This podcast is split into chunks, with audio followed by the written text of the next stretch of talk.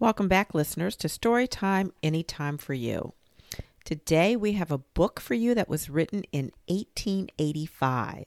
It's entitled A Apple Pie by Kate Greenaway, and it was published by Frederick Warne and Company.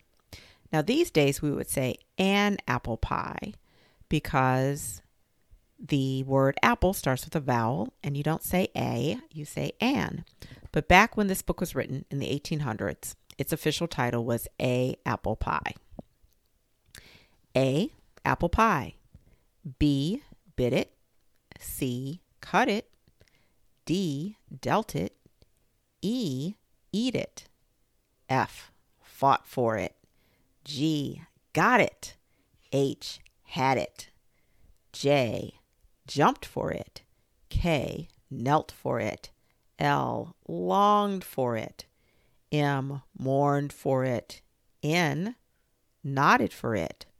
O opened it. P peeped in it. Q quartered it. R ran for it. S sang for it. T took it. U V W X Y Z all had a large slice and went off to bed. Now, when you listen to this, did you notice that Kate skipped a letter? And it was a letter that was part of the alphabet back then, as far as I know.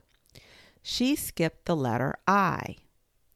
Now, have you ever heard of the term or phrase pie a la mode? That means pie with ice cream.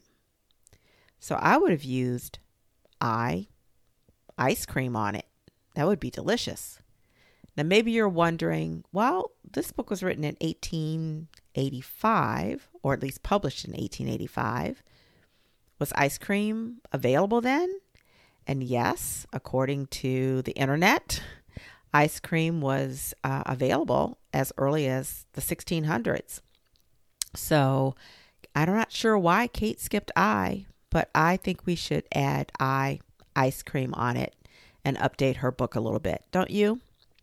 At any rate, we hope you enjoyed this. We encourage you to think about something you enjoy and maybe come up with words using each letter of the alphabet to describe it or what you would do with it, how you would enjoy it, and see what creative approaches you can take to things in your life.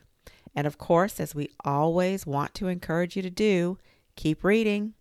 It can be a page, a paragraph, a chapter, or a full book, but keep reading and finding the adventures on the pages. Take care.